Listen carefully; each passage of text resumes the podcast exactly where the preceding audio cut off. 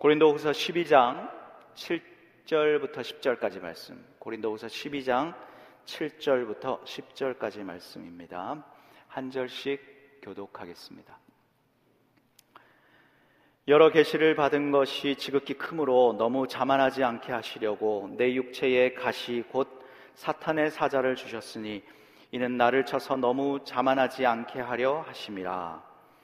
이것이 내게서 떠나가게 하기 위하여 내가 세 번 죽게 강구하였더니 나에게 이르시기를 내 은혜가 내게 족하도다. 이는 내 능력이 약한 데서 온전하여짐이라 하신지라. 그러므로 도리어 크게 기뻐함으로 나의 여러 약한 것들에 대하여 자랑하리니 이는 그리스도의 능력이 내게 머물게 하려 함이라. 그러므로 내가 그리스도를 위하여 약한 것들과 능력과 궁핍과 박해와 공고를 기뻐하노니 이는 내가 약한 그때에 강함이라. 아멘. 설교를 시작하면서 한 여성을 소개하겠습니다. 사진을 한번 보여주시면 그냥 언뜻 얼굴만 봐서는 무슨 일을 하는 분인지 잘 모르시겠지요. 미스티 코플랜드라고 하는 여성입니다. 캔사스시티에서 태어났고요. 이 여인의 어린 시절은 참으로 그 이름처럼 미스티라고 하는 이름처럼 짙은 안개 속에 보냈던 그런 불우한 어린 시절의 삶이었습니다. 엄마가 네 번 결혼하고요. 그리고 이혼을 거듭하면서 엄마와 동생들을 동생들과 함께 가난한 모텔, 싸구려 모텔을 전전하면서 옮겨 다니면서 그렇게 생활을 했습니다. 모텔 생활을 하면서 무료 급식으로 제공되는 음식들을 먹으면서 그렇게 불우한 어린 시절을 보냈습니다. 근데 이연이 이제 13살이 되어서 방과 후 학교 프로그램에서 발레를 접하게 됩니다. 발레를 만나게 되면서 이제 혼자 놀 곳도 없고 친구들도 없고 외로운 시절 그렇게 고독과 외로움과 상처 속에 보내다가 이제 발레를 만나면서 그것이 바로 탈출구가 된 것이지요. 그래서 빙빙 돌기도 하고 점프도 하고 마냥 노는 것이 발레 연습이었습니다. 그렇게 많이 연습하고 노력해서 실력을 키워나갔습니다. 그렇지만 세상은 만만치 않았습니다. 그녀가 발레 아카데미에 도전장을 내밀었는데 커리어를 쌓기 위해서 도전장을 내밀었지만 번번이 불합격 통보를 받았습니다. 이유가 뭐냐면 발레라고 하는 그 예술은 여러분들도 아시다시피 백인들이 백인들이 주요 99%, 가 백인들이 주를 이루고 있고 그리고 보수적인 예술 분야 아니겠습니까? 네, 코플랜드는 흑인입니다. 흑인이다 보니까 이 근육의 발달에 있어서도 백인과 다른 것이지요. 흑인들은 굉장히 근육이 발달되어 있지 않습니까? 그리고 골격도 크지 않습니까? 그러니까 근육질 몸매에다가 골격에다가 그런 신체 구조를 가지고 그녀에게 많은 지적들과 판단들이 있었습니다. 사진을 한번 보시면 발레리노의 다리가 아니라 발레리나의 다리입니다. 육상 선수 같은 그러한 신체를 가지고 있죠. 너는 발레리나의 몸이 아니야. 그리고 나이가 너무 많고 발레를 하기에는 너는 너무 뚱뚱하다. 그리고 이 몸 가지고는 백조의 호수 연기할 수 없어. 더더군다나 너는 흑인이야. 그런 편견을 받은 것이지. 그런데 백조의 호수 주인공이 되는 여러분 영화 Black Swan이라고 아시죠? Black Swan의 의미가 뭡니까? 불가능한 일, 예측할 수 없는 그러한 일이 현실에, 현실에서 일어나는 그런 백조의 호수에서 주역을 따내는 Black Swan이 됩니다. American Ballet Theater에서 2015년 창단 75년 만에 처음으로 흑인 수석 무용수로 미스티 코플랜드를 선정합니다. 그래서 Times에 영향력 있는 백인에 선정되면서 세계적인 주목을 받았습니다. 남들은 다 악조건이라고 했습니다. 발레를 하기에 그거 안 돼. 그 몸 가지고는 너는 발레에서 성공할 수 없다라고 하는 그 약함, 악조건, 그 약점을 오히려 이 여인은 그 약점을 사용하는 것이죠. 근육의 그 발달을 가지고 남들보다 더 점프를 연습하고 더 힘 있는 연기를 하고 더 남들보다 높이 뛰면서 그렇게 자신의 약점을 아름다움으로 승화시켜 갔던 것입니다. 인터뷰를 했는데 그녀는 세상의 기준 발레리나로서 악조건이라고 하는 그 자신의 약함을 바꾸려고 한 것이 아니라 그 약함을 바라보는 나의 시선을 바꾸고 삶을 바라보는 나의 태도를 바꾸었다라고 했습니다. 그녀가 인터뷰를, 인터뷰를 하면서 아름다움의 기준이 뭡니까? 라고 하니까 아름다움의 기준이요? 그것은 남들과 다른 독특함에 있습니다. 라고 했습니다. 세상의 틀에 맞추지 않는 나만의 독특함. 내가 가지고 있는 그 약점이라고 할지라도 남들과 다른 나의 독특함이 바로 그것이 남들과 내가 다르다고 하는 것이 아름다움의 기준입니다. 라고 했습니다. 오늘 제가 제목을 약함의 미학이라고 했는데 이 미학이라는 학문 철학의 한 분야인데요. 아름다움의 본질을 찾는 것이 바로 이 미학입니다. 미의 기준, 아름다움의 기준이 무엇입니까, 여러분? 성경에서 보면 성경은 세상의 기준과 다르게 역설적인 진리를 말하고 있지요. 성경에 보면 많은 부분이 세상과 다른 역설을 이야기하고 있습니다. 그녀에게 있어서 이런 치명적인 약함, 이런 약점이 오히려 독특한 아름다움으로 승화되어지고 그러한 자신의 약함을 이어 있는 약함을 바꾸려고 한 것이 아니라 약함을 보는 자신의 태도를 바꾼 것입니다. 우리 모두 각자에게 약함이 있으시죠? 하나님이 아시고 내가 아는 약함들이 누구나 다 있을 것입니다. 이 약함 때문에 괴로워하고 나의 이 약함을 놓고 기도하고 있는 여러분들이 여러분들이실 줄 믿습니다. 여러분은 여러분들의 약함을 바라볼 때 어떤 생각과 어떠한 태도로 여러분들의 약함을 바라보고 계십니까? 오늘 사도 바울은 이 본문을 통해서 자신의 약함을 어떻게 바라보고 있는지 그리고 자신의 약함에 대해서 어떻게 정리하고 있는지 우리 말씀을 통해서 함께 보도록 하겠습니다. 첫 번째 이 약함이라고 하는 것은 내게 주신 주의 은혜가 족하다 라고 정리하고 있습니다. 7절을 보면 여러 계시를 받은 것이 지극히 크므로 너무 자만하지 않게 하시려고 나에게 약함을 주신 것은 이 육체에 가시는 나를 쳐서 너무 자만하지 않게 하시려고 주신 것이다. 라고 말하는 것이죠. 하나님께서 바울에게 신비한 영적 체험들과 계시들을 주셨습니다. 바울은 앞부분에서 그것들을 쭉 얘기하면서 나에게 이런 신비한 영적 체험들을 주셨는데 하나님께서 교만해지지 않도록 내 육체에 사단으로 하여금 가시를 주도록 허락했다라고 지금 고백하고 있습니다. 바울의 가시 우리가 들어서 잘 알고 있지요.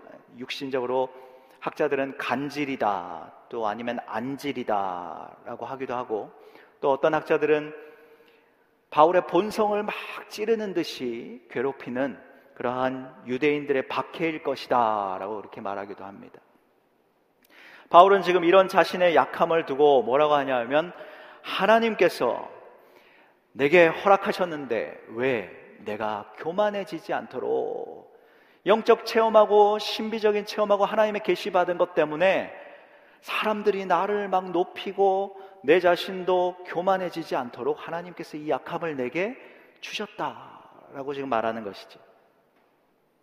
여러분들에게 주신 그 약함, 여러분들은 버리고 싶은 이 약함 누가 허락하셨습니까?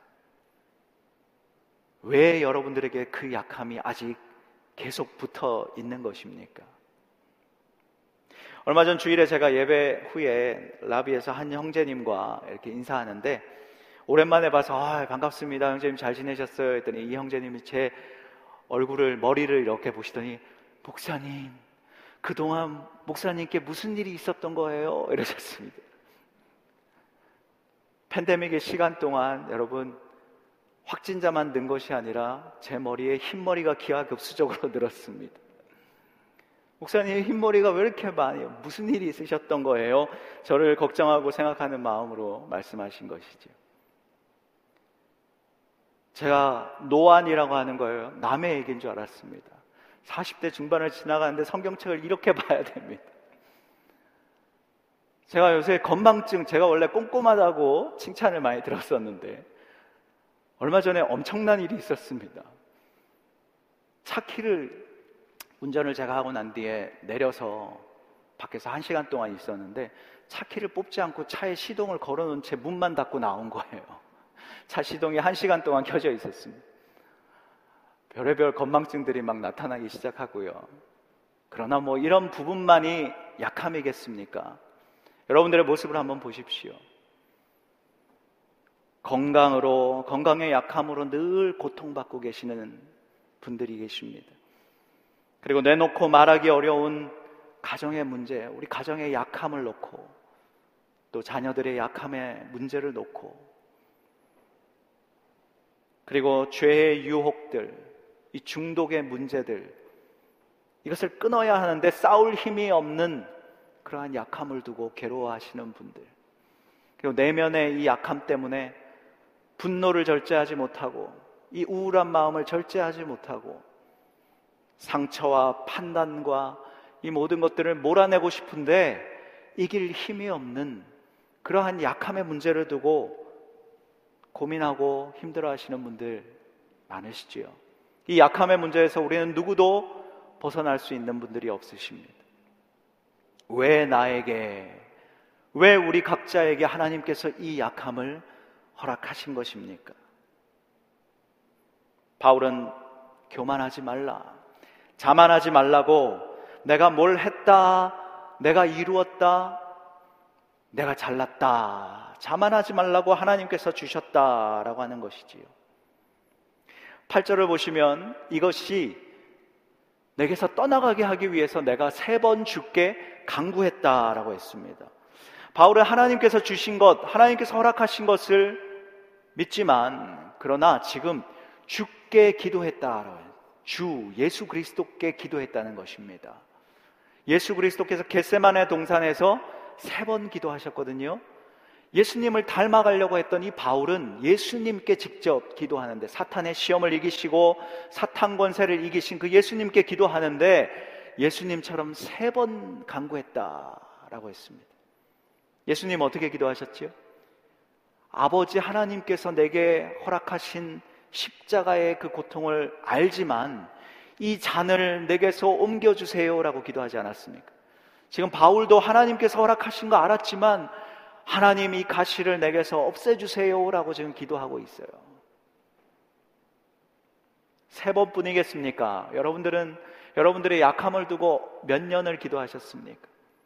저도 제 약함을 생각해 볼 때 청년 때부터 지금까지 계속 기도하는 것 같아요. 나의 이 본성, 나의 이 성격, 나의 습관, 나의 말과 행동, 나의 믿음 이런 부분 약함을 놓고 계속 기도하는 것 같습니다. 구절을 보시면 예수님의 응답이 나옵니다. 내 은혜가 너에게 족하다. 예수님 하시는 말씀이에요.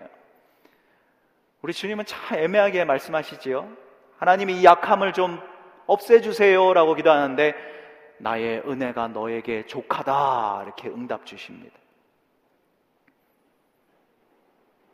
지난 주 중에 얼마 전에 우리 교회 한 집사님께서 기도 제목을 주셨습니다. 그래서 중보기도 팀과 리더십과 함께 나누고 지금 저희가 기도하고 있는 중인데 청년 아들이 멀쩡하게 열도 안 나고 아픈 것도 아닌데 집에 와서 밥을 먹다가 기침을 했는데 코와 입에서 막 분수같이 피가 나왔다는 거예요. 각혈을 하면서 이게 무슨 일이냐고 당황하면서 수시간에 응급실로 갔는데 그냥 격리 병동에 문이 두 개가 있는 격리병동에 딱 갇혔다는 겁니다. 침대 하나만 딱 들어갈 수 있는 격리병동에 지금 갇혀 있어요. 그리고 검사를 했는데 급성 폐렴이 폐렴으로 나왔다고 합니다. 코로나 바이러스도 아니고 갑자기요 밥을 먹다가 멀쩡했던 이 아들이 그런데 집사님께서 기도 부탁을 하시는데요. 뭐라고 하시냐면 우리 아들 몸 낫는 거 이거는 목사님 시간 지나면 낫게 돼 있습니다. 그거 놓고 기도해 주시지 마시고 우리 아들이 이번 기회에 하나님 만나게 좀 해주세요. 왜냐하면 얼마 전에 이 아들이 엄마한테 마음을 열고 얘기를 하는데 엄마 내가 예배 예배를 드리는데 하나님이 설교 중에 이런 은혜를 주셨어요. 하나님 나한테 뭔가 말씀하시는 것 같아요. 나 이제 게임 중독 이제 게임도 좀 이제 끊고 끊을 것 좀 끊고 하나님 앞에서 좀 바르게 살아야 되겠다는 마음이 있어요. 엄마한테 그렇게 얘기했다는 거예요. 그런데 엄마 내가 바르게 살고 싶은데 이게 내 뜻대로 안 돼요. 그 청년의 심정을 여러분 이해하시지요? 바르게 내가 좀 끊고 잘 하고 싶은데 내 마음대로 안 돼요. 그 와중에 그 일이 일어난 겁니다, 여러분. 그 와중에 피를 쏟으면서 약한 모습으로 병동에 누워 있는 거예요. 이 병동에 누워 있, 병실에 누워 있으면서 아들이 하나님 앞에 계속 기도하고 있다는 겁니다. 은혜입니까? 징계입니까? 저는 집사님의 말씀을 들으면서 집사님이 그러시는데 우리 아들에게 하나님 중요한 뜻이 있는 것 같습니다. 목사님, 몸 낫는 거 그거 말고 지금 우리 아들 하나님 만나게 이번 기회를 통해서 하나님 앞에 돌아서게 성령의 능력이 충만해지도록 기도해 주세요. 그랬습니다. 그 약함 위에 머무시는 하나님의 능력. 여러분, 바로 그게 은혜라고 하는 것입니다. 주님은 지금 말씀하세요, 바울에게. 육신의 그 약함 가시, 그러나 내 은혜가 너에게 지금 족하다라고 말하는 것이에요. 우리 모든 것, 이 은혜가 족하다라고 하는 것, 충족되어진다라고 하는 것입니다. 우리의 모든 약함을 커버한다는 거예요. 여러분, 보험이 커버가 되는 거 아시죠? 제가 눈 검사를 하러 갔는데, 눈 검사 비용이 꽤 나올 줄 알았는데요. 제 보험을 딱 보더니 다 커버된대요. 무료래요. 우리의 어떤 약함도 하나님의 은혜로 다 커버된다는 것입니다.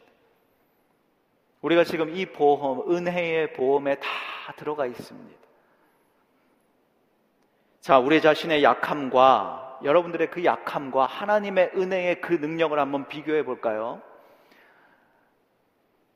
우리의 약함의 그 모습이 내 안에 오물같이 내 옷에 다 묻어 있다.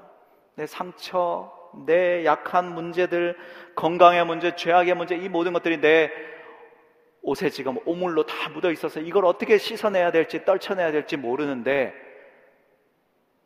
은행의 큰 바다가 되시는 그 하나님께서요, 우리를 콱 집어가지고요, 태평양 한가운데 은혜의 바다 속에 확 집어넣었어요. 그리고 난 뒤에 흔들어 버리시고 건지셨어요, 여러분. 우리의 이 약함의 티가 그 오물들이 그 바다 한가운데 그 거대한 바다에 티라도 나겠습니까? 우리의 약함이 그 은혜의 바다 가운데에 비교가 되겠습니까? 예수의 은혜라고 하는 것, 예수 그리스도의 은혜라고 하는 것 모든 것을 씻기고 모든 약함을 품고도 남을 무한대의 은혜라는 사실을 믿으시기 바랍니다. 나의 약함이 너무 커 보이고 지금보다 이 나의 약함이 내 삶의 이 약한 문제가 천배, 천배가량 더 크다고 할지라도 하나님 무한대의 그 은혜의 능력은 이 모든 것들을 씻어내고 덮을 능력이 있습니다. 바울이요, 예수 그리스도를 만나고 난 뒤에 여러분, 바울의 삶 여러분 아세요? 사도 바울 정말 믿음 좋고 하나님 앞에 쓰임 받은 인물이라고 하죠. 그가 겪은 고난 한번 볼까요? 고린도후서 11장 23절 27절 빨간 글씨를 한번 보십시오. 40에서 하나 가만매 39대 치욕스러운 그 매를 맞았고요. 다섯 번 맞았답니다. 그리고 로마식 형벌인 태장 굵고 긴 그 막대로 맞는 것을 세 번 맞고 한 번 또 돌로 맞았고 배를 타고 가는데 세 번 배가 파손됐답니다.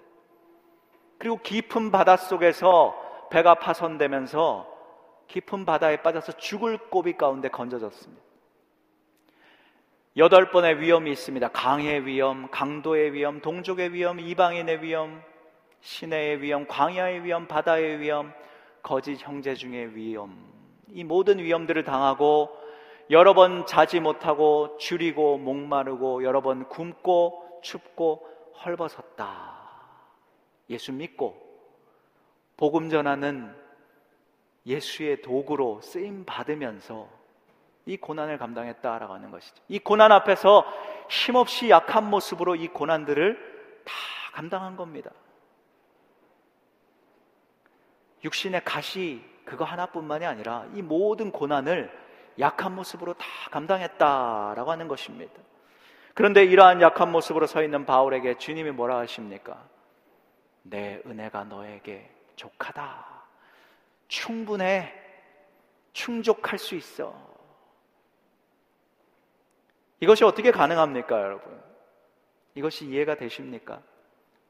두 번째로 넘어가 보겠습니다. 바로 이러한 이유 때문입니다. 약함이라고 하는 것은 약함의 온전함으로 주의 능력이 온전해진다라는 것입니다.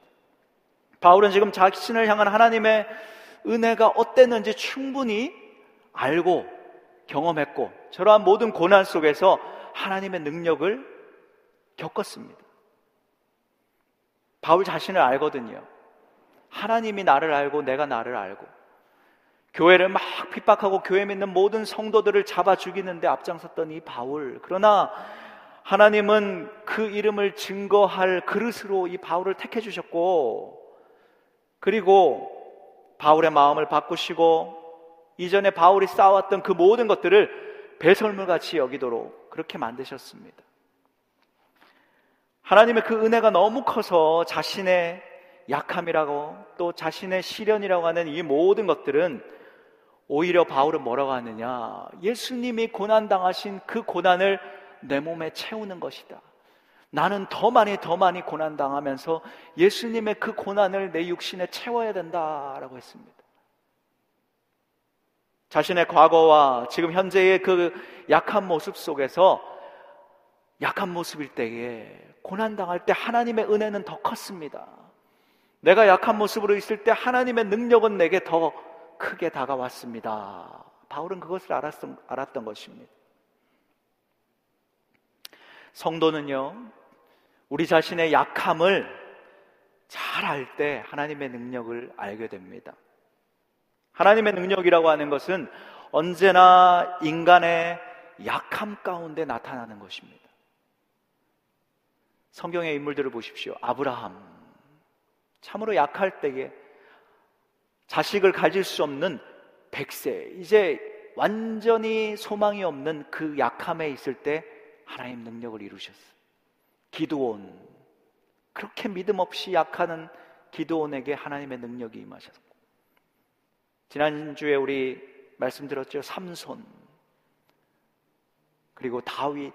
여러분 인물들 하나하나 생각해 보십시오. 그들이 약함 가운데 있을 때 약함이 완전하게 그들에게 임했을 때 하나님의 능력이 그들에게 임했습니다. 예수님을 보십시오. 말 구유에서 태어났습니다. 추하고 누추하고 그리고 거절당하는 빈방 없습니다. 태어날 때부터 예수님 거절당했잖아요. 말 구유에서 태어났잖아요. 그런 상처, 그런 약함 가운데 있을 때, 그리고 그런 약한 삶을 살아가시면서 십자가에서도 약한 모습으로 서 계실 때 하나님의 능력이 그 약함 속에서 나타났습니다. 세상은 반대예요. 세상은 우리를 부추기죠. 약한 모습 드러내면 안 되고 강하게 강하게 노력하고 준비하고 커리어를 쌓고 스펙을 쌓고 우리는 교회에서도 마찬가지입니다. 될 수 있으면 내 약함을 안 드러내려고 하죠. 내 안에 약한 문제가 있어도 나누려고 하지 않아요. 그죠? 괜히 말 나올까봐. 그리고 나는 아무 일 없는 것처럼 도리어 약함을 감추기 위해서 겉으로 포장합니다. 그리고 이 약함을 하나님의 강함으로 좀 바꿔주십시오. 하나님, 내 약함을 가져가시고 하나님의 강한 능력으로 바꿔주십시오. 우리는 그렇게 기도합니다. 그런데 우리는 기억해야 됩니다. 나의 약함이 강함으로 바뀌도록 기도하는 것이 아니라 나의 약함이 내 안에 온전해지도록 기도해야 합니다. 나의 약함이 내 속에서 온전해질 때에 하나님의 강함이 내 속에 온전해지는 것입니다. 약함이 온전해지는 것이 뭐냐? 스펄전 목사님 그런 말씀하셨는데 온전하다라고 하는 것이 바로 목적을 이룬다라고 하는 의미로 보았습니다.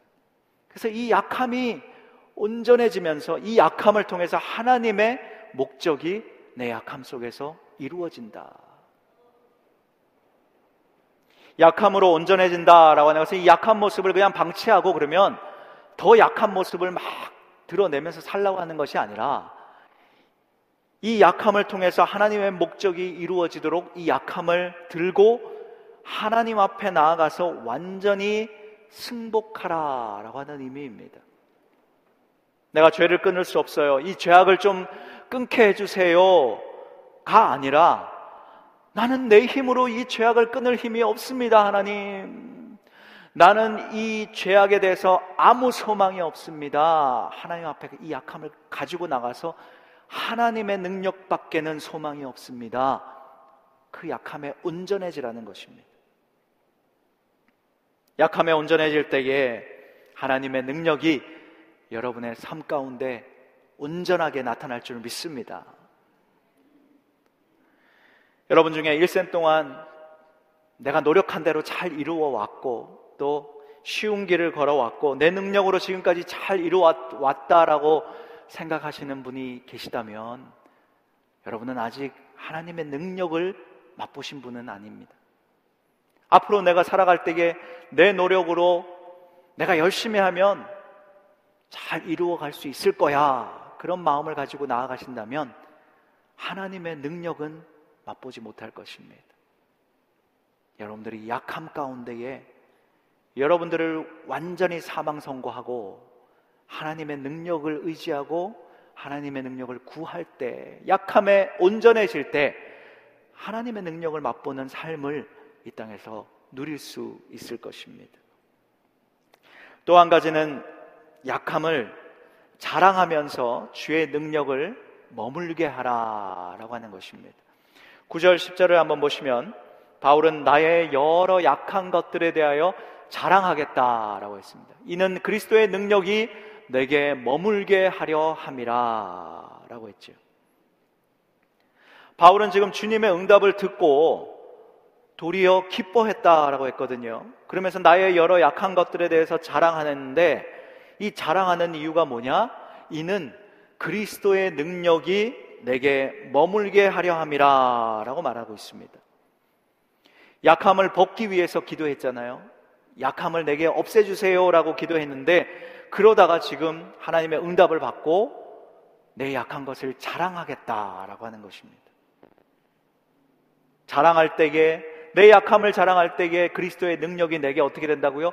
머물게 된다라는 것이죠. 이 머물게 되다라고 하는 게 원어를 보면 의미가 장막을 치다라고 하는 의미가 있습니다.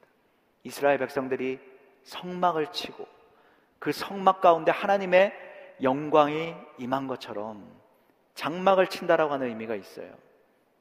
자신의 약한 이 장막 안에 하나님의 능력이 임하는 것. 이스라엘 백성들의 그 성막 가운데 하나님의 영광이 임한 것처럼 이 약한 나의 이 장막 가운데, 육신의 장막 가운데 하나님의 영광이 임한다라고 하는 것을 말하는 것입니다. 교회의 역사를 한번 보십시오, 여러분. 교회가 지금까지 수많은 박해와 시련 속에서도 초대교회에서부터 어떻게 그렇게 강하게 유지가 될 수 있었습니까? 교회가 강했나요? 모든 초대교회 성도님들이, 그리스도인들이 강했나요? 잡히는 대로 그냥 짓밟히면서 사자밥이 되고 순교를 당하고 그렇게 약한 모습으로 계속 서왔던 게 교회입니다. 세상의 박해당함과 핍박당함, 세상 사람들이 보았습니다.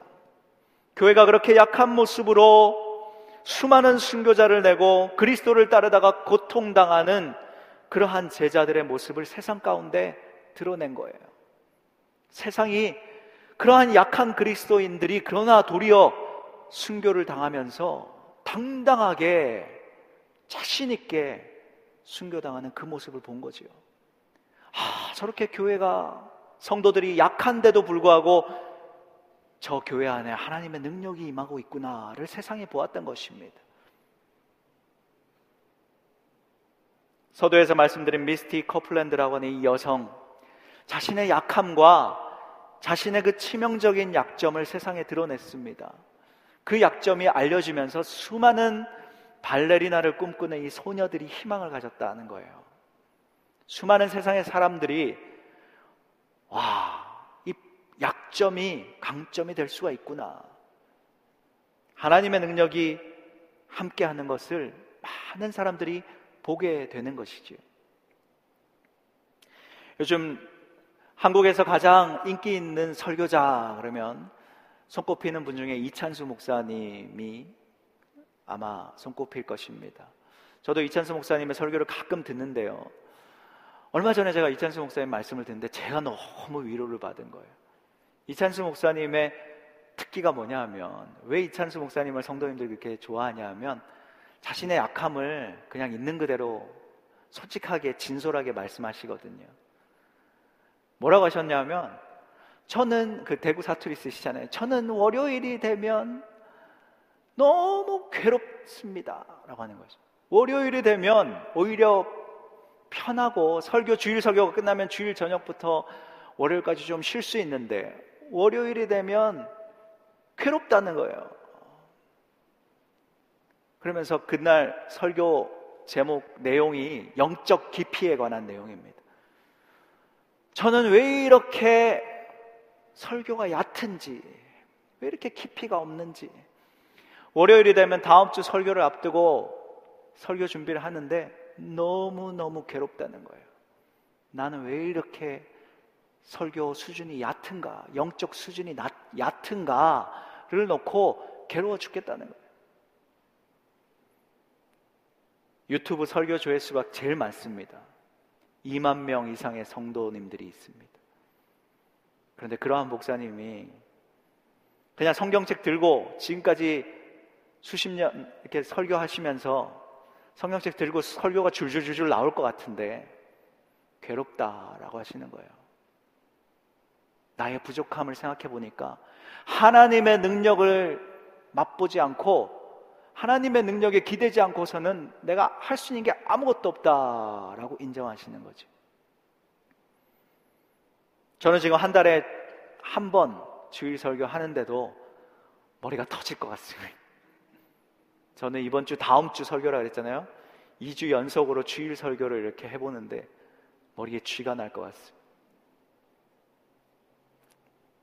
나는 언제쯤 자신 있게 이렇게 설교를 술술 풀어가면서 설교의 깊은 정말 주의 말씀을 강해해서 그 속에서 나오는 진액을 어떻게 성도들에게 전할 수 있을까? 나는 왜 이렇게 부족한가를 놓고 우리 목사님들 다 뭐 공감하시겠지만 그렇게 내 자신을 두고 약함을 두고 기도하고 있는데 이찬수 목사님 그러한 큰 목사님이 그런 말씀을 하시는 거지요. 이찬수 목사님 늘 말씀하시는 게 저같이 어리버리한 목사를 여러분들 지금 섬긴다고 지금 계십니다. 저같이 어리버리한 목사를 하나님께서 이 어리버리함 하나님께서 버려두지 아니하시고 사용하셔서 지금까지 인도에 오셨다는 거예요. 자신의 약함을 자랑하는 바로 그 모습에 많은 성도님들이 은혜를 받고 또 목사님을 존경한다라고 하는 것이지. 여러분의 약함을 여러분 자랑하십시오. 우리는 우리의 약함을 자랑하는 게 아니라 다른 사람의 약함을 어떻게 하고 있어요? 지적하고 있지 않습니까? 매 순간순간 나의 약함을 자랑하면서 제가 이게 부족합니다. 저를 위해 기도해 주세요. 저는 이게 너무너무 부족해서 하나님이 아니면 저는 소망 없습니다. 저를 위해 기도해. 이렇게 약함을 자랑하는 것이 아니라 다른 사람의 약함이 보이면 우리는 그 약함을 막 드러내고 다른 사람의 약함을 자랑하며 다니지 않습니까? 그러니까 하나님의 능력을 맛보지 못하는 겁니다. 하나님 앞에 내 약함을 내어놓고 하나님의 능력이 오늘 말씀처럼 내 약함 위에 머물도록 해야 되는데 어떻게 머물도록 합니까, 여러분? 제가 어릴 때 저는 이 예화를 참 좋아하는데 돋보기 까만 색종이 갖고 와서 친구가 같이 불태우자 돋보기 가지고 와가지고 다 그 색종이에 갖다 대죠. 그러면 누가 먼저 태우나 저는 더 얇은 종이 먹지라고 예전에 있었죠. 그 얇은 종이를 가지고 와가지고 옆에다 갖다 놓고 돋보기로 쫙 당깁니다. 그러면 이 지구보다 109배가 더 큰 이 태양, 어마어마한 태양의 그 빛의 능력이요. 까만 작은 색종이 바람 불면 휙 날라버릴 것 같, 갈라, 날라가 버릴 것 같은 이 색종이 위에 그 어마어마한 태양의 빛의 능력이 모이는 거죠. 그러면서 머물고 있으면 어떻게 돼요? 연기가 피어오르면서 불이 붙습니다. 죄악으로 상처로 내 약함으로 까맣게 그을려 있는 이 연약한 심령 가운데에 하나님의 능력의 빛이 머무는 거예요. 어떻게 해야 머뭅니까? 초점을 맞추어야지. 예수 그리스도의 십자가의 그 돋보기 하늘의 능력과 나의 이 약한 종이 위에 이 심령 가운데에 예수 그리스도께 초점을 맞추는 그 십자가의 돋보기로 머물고 있을 때 초점 맞추고 있을 때 하나님의 능력의 빛이요 바람 불면 날아가 버릴 것 같고 시커멓게 그을린 이 약한 심령에 불이 붙는 거예요. 불이 붙는 거예요. 매 순간순간 예수 그리스도께 여러분의 약함을 초점을 맞추어 내어 놓으시기 바랍니다. 하나님의 영광이 성막에 거한 것처럼 육신의 정욕, 안목의 정욕, 이생의 자랑으로 이 세상의 죄가 죄악의 이 때가 시커멓게 끼어 있는 이 약한 심령에 하나님의 능력의 그 빛이 임하도록 여러분 여러분의 그 약한 마음을 여러분의 약한 그 모습을 하나님 앞에 내어 놓으시기 바랍니다. 이지선 자매 잘 아시잖아요, 여러분. 제가 뭐 달리 설명을 안 드려도 여러분 잘 아십니다. 이지선 자매 간증이 생각이 났는데 마라톤 간증을 한 것이 있어요. 한 재단에서 홍보대사로 마라톤 대회에 이지선 자매 참가해 달라고 부탁을 받았답니다. 그래서 뉴욕에서 하는 이 마라톤 대회에 이지선 자매가 참가를 했는데 그냥 참석해서 뭐 조금 걷다가 사진 촬영하고 조금 그냥 같이 걷고 뛰다가 끝나겠지라고 했는데 그게 아니었다는 거예요. 42.195km를 완주해야 된다는 것입니다. 너무 당황하고 내가 건강도 좋지 않고 또 그리고 화상을 입어서 이 땀 배출이 제대로 안 된다고 하네요.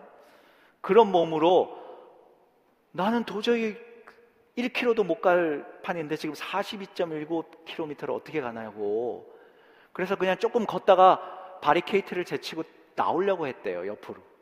그런데 이렇게 걷기 시작해서 시작해서 이렇게 뛰지도 못하고 걷는데 주변에 사람들이 길을 가득 메우면서 막 환호하고 박수치고 응원을 하는데 자기가 거기서 중간에 이렇게 옆으로 빠져나오기가 너무 민망하더라는 거지. 그래서 계속 걸었다는 거예요. 걷다가 뛰다가 주저앉아서 너무 힘들어서 눈물도 흘리고 도저히 못 가겠다, 못 가겠다 그러면서 한 발 한 발 그렇게 옮기는데 이 이지선 자매가 뭐라고 하냐면 이게 인생 같더라는 거예요. 어디서 그만둬야 될지 모르겠고 어디서 포기해야 될지 모르겠고 정말 여기서 이제 주저앉고 싶은데 나는 너무 약해서 여기서 이제 끝내고 옆으로 나오고 싶은데 나올 곳을 찾지를 못하겠다는 거죠. 그래서 어쩔 수 없이 어쩔 수 없이 가야 되는 이 길, 이게 바로 인생인 것 같다라고 얘기했습니다. 그래서 너무 힘들게 걷다가 좀 뛰면 또 남들 따라 뛰다가 그렇게 지칠 대로 지쳐서 센트럴 파크 입구까지 갔는데요. 근데 한 사람을 만나는데 피켓을 들고요. 한 사람이 이지선 화이팅! 피켓을 들고 이지선 화이팅 외치면서 막 박수 치면서 저 피켓을 이지선 자매에게 막 보여주더라는 거예요. 이지선 자매가 잘 알지 못하는 사람인데 저 편말을 보고 저분의 응원을 받고 저렇게 사진 찍고 난 뒤에 깜짝 놀랐다는 거예요. 이 발이 자기 발이 아닌 것처럼 막 힘을 내서 달리기 시작한다는 나머지 7km를 다른 박질하면서 어디서부터 이런 힘이 나오는지 모르, 모르겠다. 7km를 나머지 7km를 완주해 가지고요. 제일 꼴찌로 들어가게 됐지만 7시간 넘게 그렇게 걷고 뛰고 하면서 완주했다라는 것입니다. 우리에게 하나님이 각자의 마라톤을 허락하셨습니다. 포기하고 싶어요. 약해서 주저앉고 싶어요. 어디서 그만둬야 될지 모르겠고 힘은 드는데 힘이 들어서 이제 그만두고 싶지만 그만둘 수 없는 가야만 하는 이 인생의 마라톤에서 우리는 우리의 약함을 바라보면서 낙심하고 좌절합니다. 그렇지만 여러분 우리가 기억해야 될 게 뭐예요? 내 아들 화이팅! 내 딸아 화이팅! 끝까지 완주하도록 박수치고 서 계시고 이지선 자매가 올 때까지 몇 시간을 거기 편말 들고 서서 기다린 거예요. 우리가 완주할 때까지 기다리시고 그리고 우리에게 그 약함에 힘을 실어줄 수 있도록 하나님께서 우리에게 능력 주셔서 그 약함으로 주저앉지 않고 우리가 뛸 수 있도록 힘을 북돋아 주시는 그 하나님의 응원, 우리 그것을 바라보고 걸어가야 되지 않겠습니까? 여러분, 나의 어떠한 약함 때문에 오늘 주저앉고 싶으세요? 우리 직분을 감당하시는 분들, 하, 이제 좀 그만해야지 하는 마음들이 있으시죠? 바리케이트 제치고 옆으로 좀 나오고 싶으시죠? 편말을 들고 나를 응원하시는 하나님을 생각해 보십시오. 내 이 약함에 온전해질 때, 이 약함을 하나님 앞에 내어 맡기고 예수 그리스도께 초점을 맞출 때 하나님의 능력이 하나님 주시는 새롭게 하시는 능력과 하나님 북돋아 주시는 그 힘이 내 안에 넘치게 될 줄 믿습니다. 나의 약함을 없애려고 발버둥 치고 나의 약함을 숨기려고 하는 것이 아니라 나의 약함이 온전해지고 나의 약함을 자랑하고 또 나의 약함에 예수의 초점이 맞추어질 때에 하나님의 능력이 내 약함 덮고 온전하게 머무를 것을 믿으시기 바랍니다. 이 찬송의 가사가 여러분들의 믿음이 되길 소망합니다. 제가 이찬수 목사님을 보면서 이찬수 목사님 매주 설교하시면서 찬송가를 부르시거든요. 저는 찬양을 인도 많이 하니까 설교할 때는 찬송하는 거 안 좋아합니다. 그랬는데 마음을 바꿨습니다. 가사를 한번 보십시오. 나의 영혼 연약하여 지치고 근심 속에 내 마음 눌릴 때 주 오셔서 나와 함께 하시길 잠잠하게 나 기다립니다. 날 세우사 저 산에 우뚝 서리 풍랑 위를 나를 걷게 하시리 내가 약함이 강해지는 것이 아니라 주님 품에 내가 안기어 있으니 이전보다 어제보다 오늘이 오늘보다 내일이 내일보다 다음 날이 주님 품 안에 있기 때문에 더 강하게 되리 여러분의 영혼이 무엇으로 지쳐 있습니까? 여러분들의 마음이 무엇으로 눌려 있습니까? 이 찬양의 고백이 여러분들의 고백이 되길 원합니다.